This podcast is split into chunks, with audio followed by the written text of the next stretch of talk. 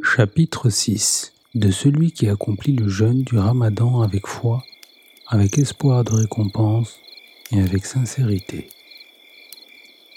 Aïcha radiallahu anha a dit, d'après le prophète sallallahu alayhi wa sallam, ils seront ressuscités avec leurs intentions. Selon Abu Huraira, anhu, le prophète sallallahu alayhi wa sallam a dit Celui qui pendant la nuit du destin reste debout en prière avec la foi et l'espoir de la récompense divine aura le pardon de toutes ses fautes précédentes.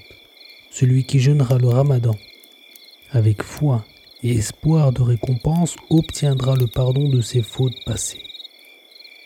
Sahih al-Bukhari, hadith 1901.